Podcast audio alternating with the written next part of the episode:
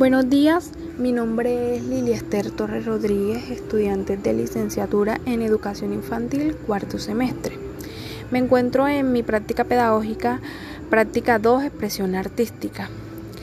Eh, el escenario que utilizamos fue un escenario libre y propicio y con mucho ambiente. La charla la realicé con los niños del colegio Jardín de Infantes, Letras y Colores. Eh, ahí fue donde realicé mi antigua práctica pedagógica y llevamos a cabo una actividad de reconocimiento de sonidos y colores.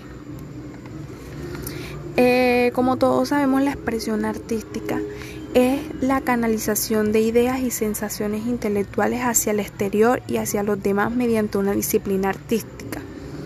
La expresión artística tiene como objetivo primordial ayudar a contribuir de gran manera el desarrollo integral de cada niño que como todos sabemos y conocemos, el arte es esa base fundamental que le permite a los niños y niñas conocer, explorar y experimentar nuevas cosas, ya que es un proceso que lleva a los niños a descubrir el mundo a través de sus sentidos. El pilar del arte es expresivo siempre, ya que busca favorecer la expresión y la producción artística y creativa individual. Eh, trabaja con el niño a través de su expresión emocional, plástica y corporal, teniendo en cuenta que el arte es un lenguaje simbólico entre otros disponibles como medio de comunicación humana. Un análisis respecto al observado. La expresión artística desarrolla la capacidad creativa del niño y que a su vez va incidiendo en el desarrollo cognitivo de cada niño, ya que es en esta etapa en donde se adquiere mucho de los conocimientos. Además que también el, el, niño logra conocer a las demás personas, es una oportunidad para que él logre conocerse a sí mismo.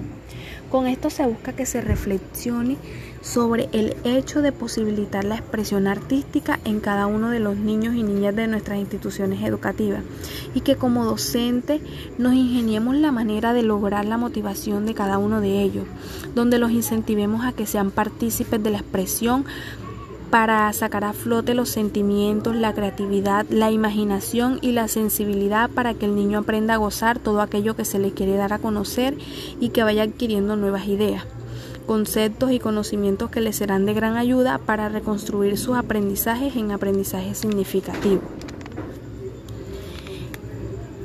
Eh, el aprendizaje que me dejó fue significativo, ya que la implementación del arte y la creatividad al momento de llevarlos a cabo en una, en una actividad logrará que hayan resultados positivos y aprendizajes significativos en el niño y en el docente.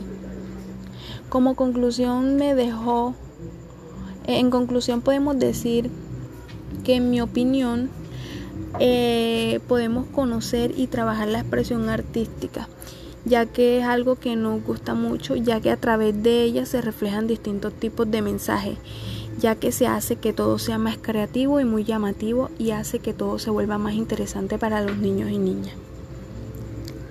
Gracias, muchas gracias.